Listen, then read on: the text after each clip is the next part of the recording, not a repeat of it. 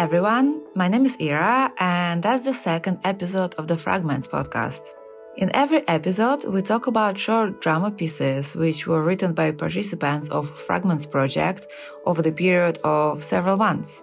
We talk about stories behind each piece and then we discuss potential sound ideas which aim to give depth to every story. Today we will talk about Oli's piece called Hostile Environment.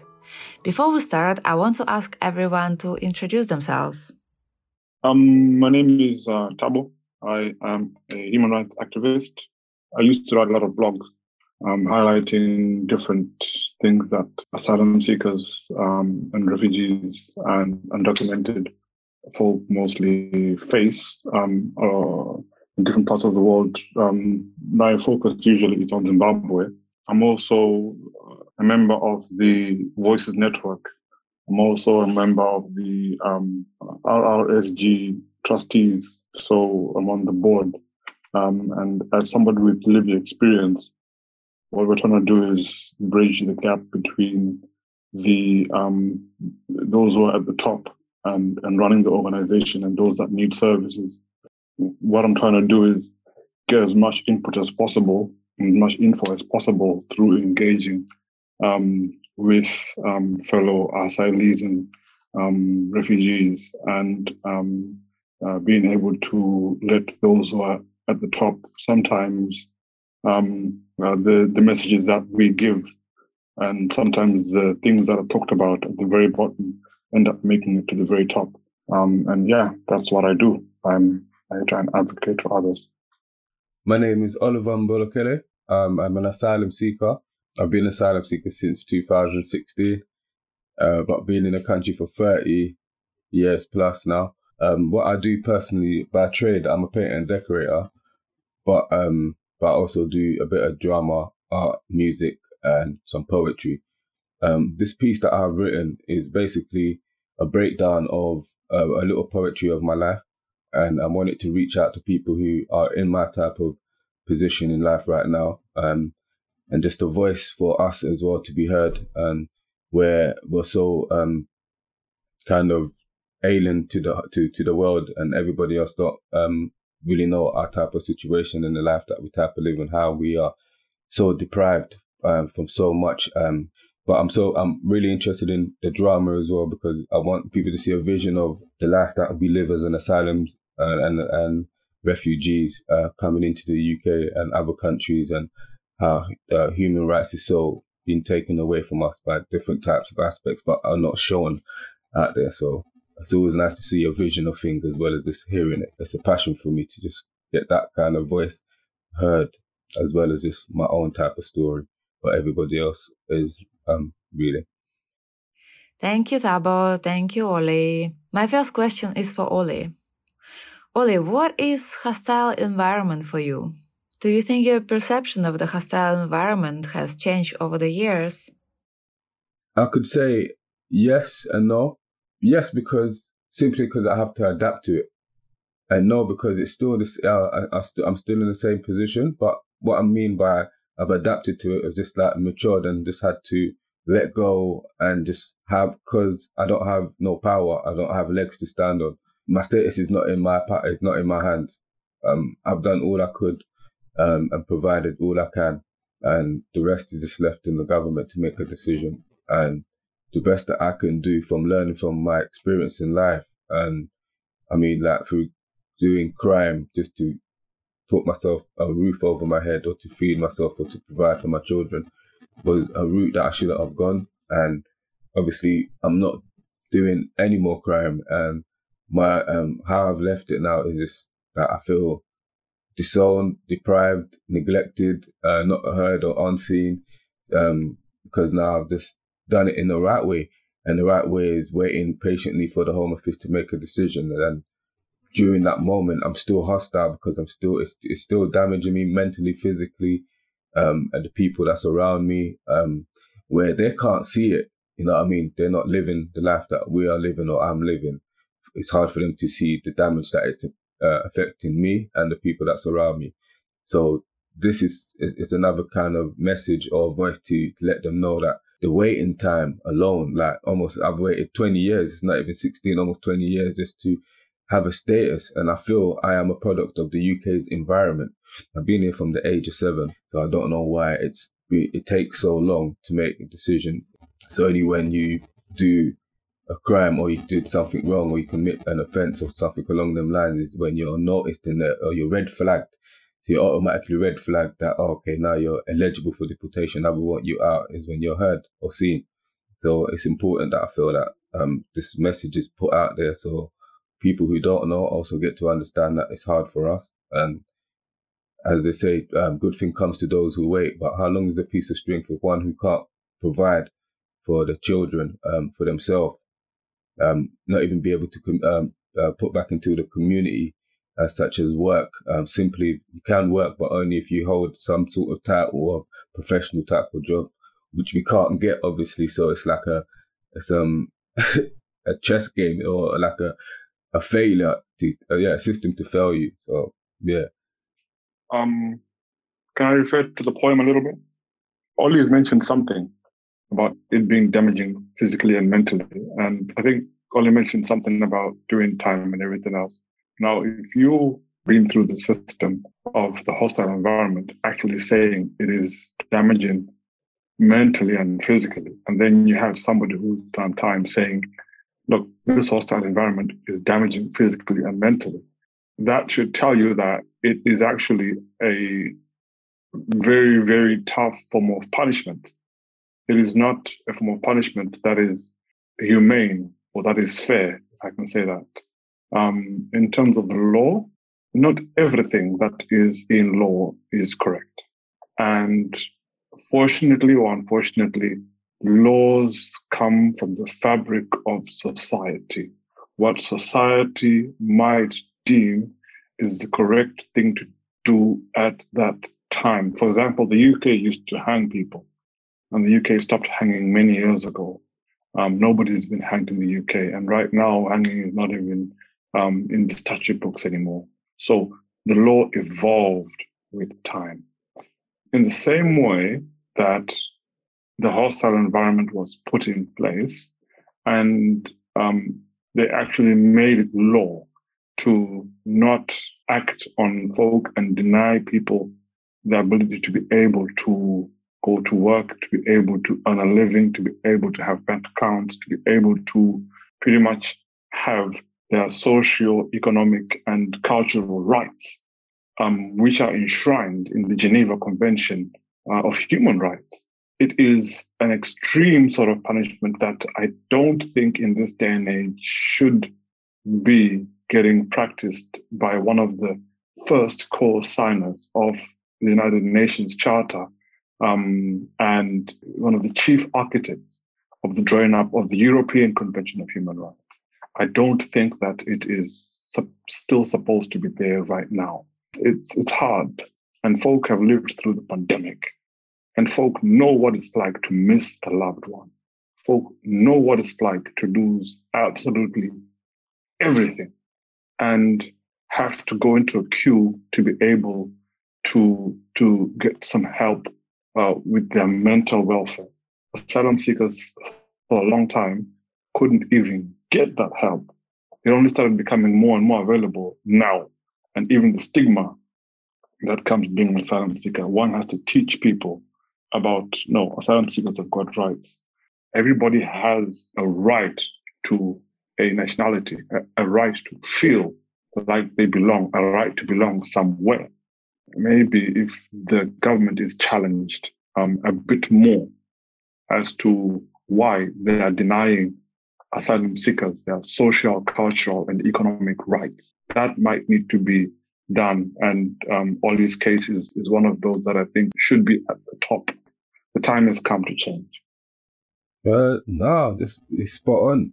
Um, there's a lot of things that you said that I'm I'm not even aware of in relation to these laws, and I think this is another thing that I think we, we lack information. Um, the Home Office don't give that, and they don't really want to let so much information. Maybe it'll probably be easy for people like myself to be able to win cases. I don't know, but yes, they don't want you and me to talk. They don't want you and me to be able to have a unified voice.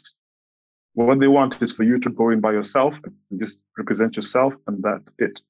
You know, I'm not allowed to go and stand up with a microphone and then say, "Oh, by the way, this is what happened to me." No, I can talk to you and talk about um, poetry and talk about the hostile environment and stuff like that, but it is what it is. But in terms of being able to talk about our experiences and how the laws affect us, man, we need to do that more. Yes, I agree with everything which was said. I have a question for both of you. When you think about challenging the way refugees and asylum seekers are being treated in the UK, which of course a very complex question. Does the solution to the situation lay in changing the way the Home Office operates, or does the question go as far as abolishing the UK and other borders whatsoever? Well, for me, is the system. I, I can understand there's restrictions of how to work around um, asylums and all of that, but how how they go about it is, I think, is completely wrong because it's like you dump us somewhere and then you forget. These times, we got our rights and it's like you shut us up. No, um, just because we we feel you, you you've got us on a vulnerable position. You know what I mean? From what we've told you from our story or whatsoever. You know what I mean? And they, they, they like to use that against us at a lot of times. Um, so it's it's difficult to say to shut down borders and whatsoever little no i wouldn't say that um i say that that's that's not i don't i don't see the issue with that but the issue is how the home office is run inside this um and how it treat people. I'm 50-50 on this one. And the reason is because you see i was born in botswana. I was raised in zimbabwe. My great grandparents came from for example mozambique. And my ancestry goes way back to the time of Shaka. Um, in the Ndau people, you know, back to Zululand. And now where am I? I'm in the UK. I cannot actually sit down and say I come from just one place. So part of me says, okay, let's think about um, liberalizing a little bit more and removing the borders and allowing a little bit more free, free movement. On the other side, I'm like, okay, uh, the UK has these borders and the UK allows free movement within the UK. So it's a bit of a difficult one um, because I know that on one side, if I was to try and stand up to the public and say this is what we should do, a lot of people will be against it. Way too many. And the UK is probably not yet ready for that. I mean, the UK has just left the EU. So I'd rather just the system uh, be changed instead of thinking about the borders per se. Yeah.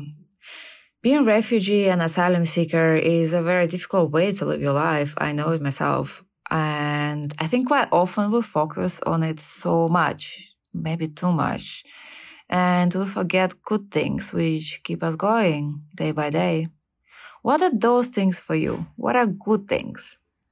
For me, it's really just hope like you know the saying, no news is no news is good news. Sometimes I live by that, and to know that I've got my children, I've got a better family support here, things that kind of distract me, which I need on a day to day basis, which I don't always want to dwell on the home office because I know that their time is not uh, a day, a, a month, a year, or even two, three years. Could it be up to ten years? I take my mind off of that and I focus on the things that make me happy, which is my music, uh, my creative creative art.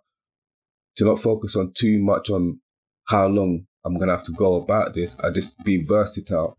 I'm able to do one thing and then another thing and then another thing. So I always want to focus on the next step. Okay, I've got this. I focus on something else, which always keeps me active and makes me happy. And where I've got children, it's also an avenue of me thinking of their future. What can I do myself. Um, I may not have the finance, um, but I've had communication skills which I can communicate with people, get links um, to help them out with whatever they need to uh, in life aspects and growing up. Um, uh, hence with their mothers as well. Um, so I'm always there for my kids. So that's what keeps me alive and active, but not to just focus too much on the home office because um, once you've provided everything in, uh, nothing is left in your hand mentally it's disturbing. Uh, it's hard and could cause uh, an effect of um, self harming and things like that, which I've um, um, had an effect of in the past. And as, as well by my faith as well, I'm a I'm I'm a Christian, so I have strong belief of my uh, my Jesus that. So yeah, that's what keeps me going during this hostile environment without thinking too much about no status and being deprived of so much. Uh, the good things that I focused on was protesting, protesting, protesting, and more protesting. I can't wait for lockdown to end so I can go and go to more protests. I just can't wait. Um, one of the things that I want to do is go to the front of the Home Office with and then record videos and then talk about our experiences and saying this place, this is what it has done to us. That is my goal. That is my hope that we'll be able to stand outside the home office and then uh, say, here we are. This is what you're doing to us. This is what you've done to us. We are human. Your laws have harmed us. What are you going to do to fix us? Absolutely nothing. It's a bit like staring in the face of the sun, but our eyes have been damaged beyond repair. The Home Office did it intentionally, and you know, there's nothing, no money can give it back to us. So what I did was just protest. That's what gave me joy, and that's what's going to give me more joy. Thank you for sharing. That was great. I really enjoyed this conversation. Um, let's talk about sounds and music, which we can add to Oli's piece to emphasize its mood or feelings within it. Did you have any sound ideas when you were writing this piece, Oli?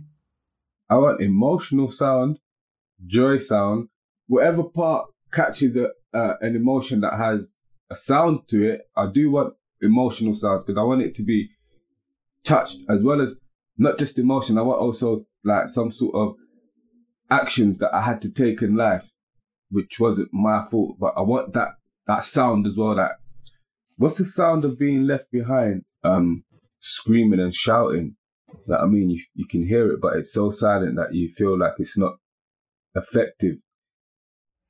Oli, I have a question which might not seem easy from the beginning, but you're welcome to improvise and just take some time to think. How does the hostile environment sound to you? The hostile environment, it's so it's so powerful in the sense that it's important, but it's not heard. It's not loud enough. So I feel like I'm in a chokehold with from the beginning of the the poetry. I've been on that chokehold. So the sounds that I hear are either screams or chokes. But as you go through the poetry, you hear the joy and the sadness and and things like that. Police sounds as well that um, which is part of law government that they have to go by, and even aeroplane sounds of aeroplane that I feel that I could I could be deported. So certain time sounds of this is like UK is not going to be my home no more. So yeah, even sounds of birds, like sounds of fading, things fading away gradually. So it's like a sound that goes high and then low and then low and then low, but rises back up simply because of strength, power, and like saying a bit of gospel sound to it as well, uplifting, which is the part of the strength. Like I said, there's, like, there was a part where I said there's a fire inside of me, a sound that kind of is an uplifting sound, but with a lot of power to it as well. And being in the jungle. it's like being in the jungle, but it's a it's a modern jungle that only I can see. You know, jungle fighting lions and gorillas and tigers and but these people are are not they're not animals, but they're human. Wolf in sheep clothing, or yeah, a wolf in sheep clothing. Maybe you have the sound of the parliament, um, where they they actually make the laws, and that's exactly what what they've done. Because it's pretty difficult to get the sound of of a home office not many folk are going to know what it's like, but everyone's going to know what it's like, you know, in Parliament. Whether um, John Bercow or Order. I'm trying to think of a sound of failure. It's silent. Things go just left.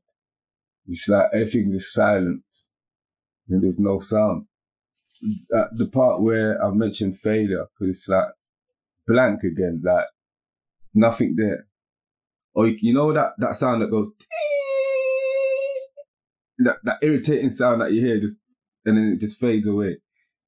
And the battle, sound of battle, like any any type of battle, like a world war, yeah, you can just hear shouting and screaming and mothers and children crying. A lone soldier fighting a war on his own. But this is with the Home Office. Yeah, and then the poor, um, well, maybe poor in life, but rich in love. This sound of happiness, really. They're more like Tweety birds sound, like, you know, that, that kind of joyful, peaceful, calm sound. Thoughts, sound of thoughts. You know, like you're in a, in a field, a green field, just full of flowers and Thank you, Tabo and Oli, for this conversation. It was great. Um, let's listen to Oli's piece now. I took into consideration all your sound preferences and ideas, and I hope it came out the way you experienced this piece yourself. My hostile environment.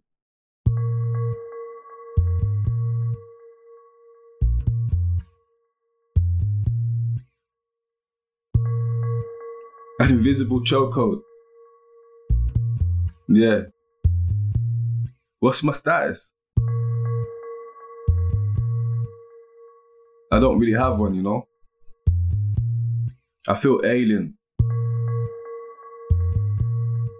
In care homes such from a young age. On my own.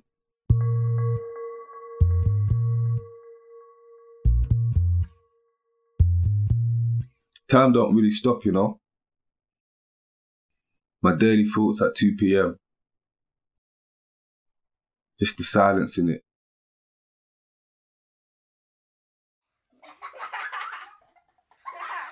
The things that I dream for. A scooter for my daughter. A birthday cake one day, maybe.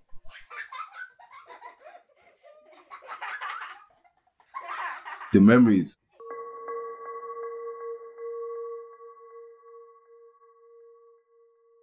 is what I have that I can create.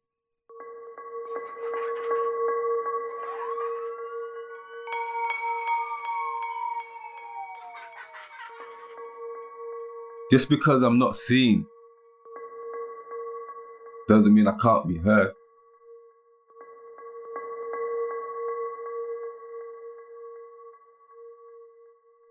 I stand behind these bars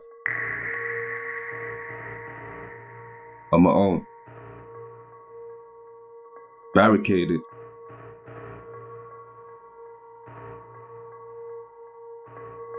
What am I? I've been neglected by the system from a young age. I'm in a limbo. I was always left behind. I will not pass this on. Oh hell no, I will not pass this on.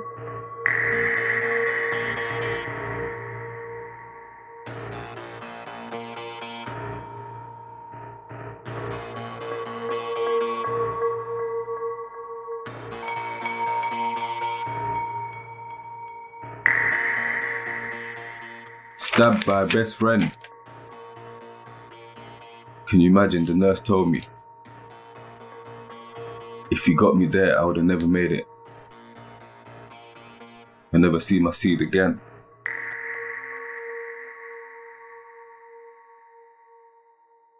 Cannot take the little things that I have left in me. If you ask me for help, I shall be there regardless. And I would never say no because I know where I've come from. I know how it feels. An empty shell. Unidentified. A phantom.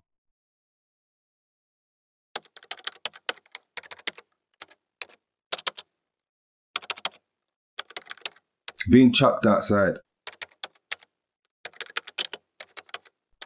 Alone in the streets.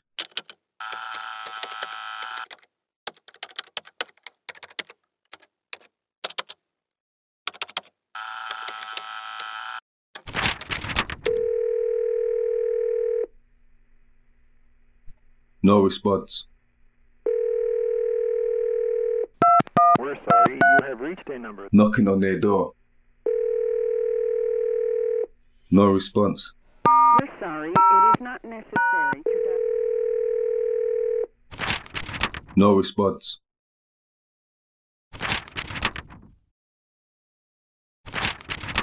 Eight years gone. Still no response. Another eight years. I waited. I wrote to you.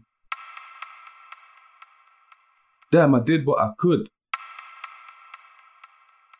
How much more do you want of me? What are you doing to me? I guess you're waiting for me to fail. You're eligible for deportation now, Ollie. I was waiting for that.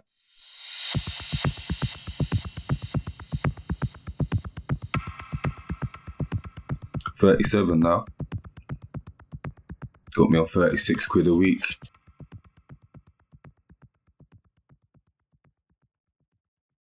I'm a father. These tears touch me. Because I feel hope still. What's your status, mate? status. My status is love. My status is loyalty. My status is my time. Please don't deprive me. For you cannot take the little that's left of me. My daily thoughts. A scooter for my daughter. Her birthday cake. The joy in her heart.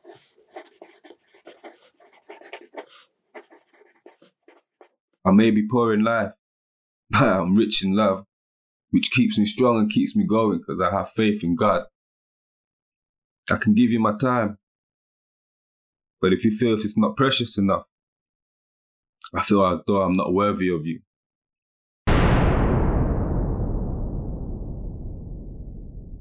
There is no stronger battle in this world than this battle of this home office. A lonely soldier. People reaching out trying to help you. But they put a barricade in front of me and behind me. Where am I? I'm barricaded. Since the age of 17, I don't feel scared no more. The UK is my home. The UK is my family.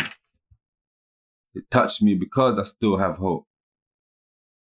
It gives me strength because I still have hope. I got a lot of fire in me. And I take time to work it out. I want people to see the chapters that I've been through. I have moved through a lot of mountains. I am here. I still feel hope, although I'm hopeless, I'm hopeful.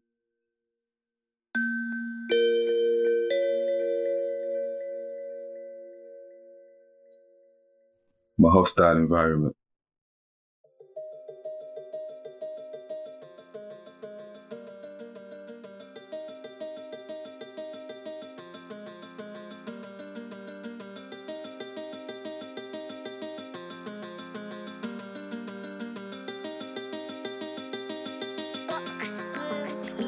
They don't understand me, no.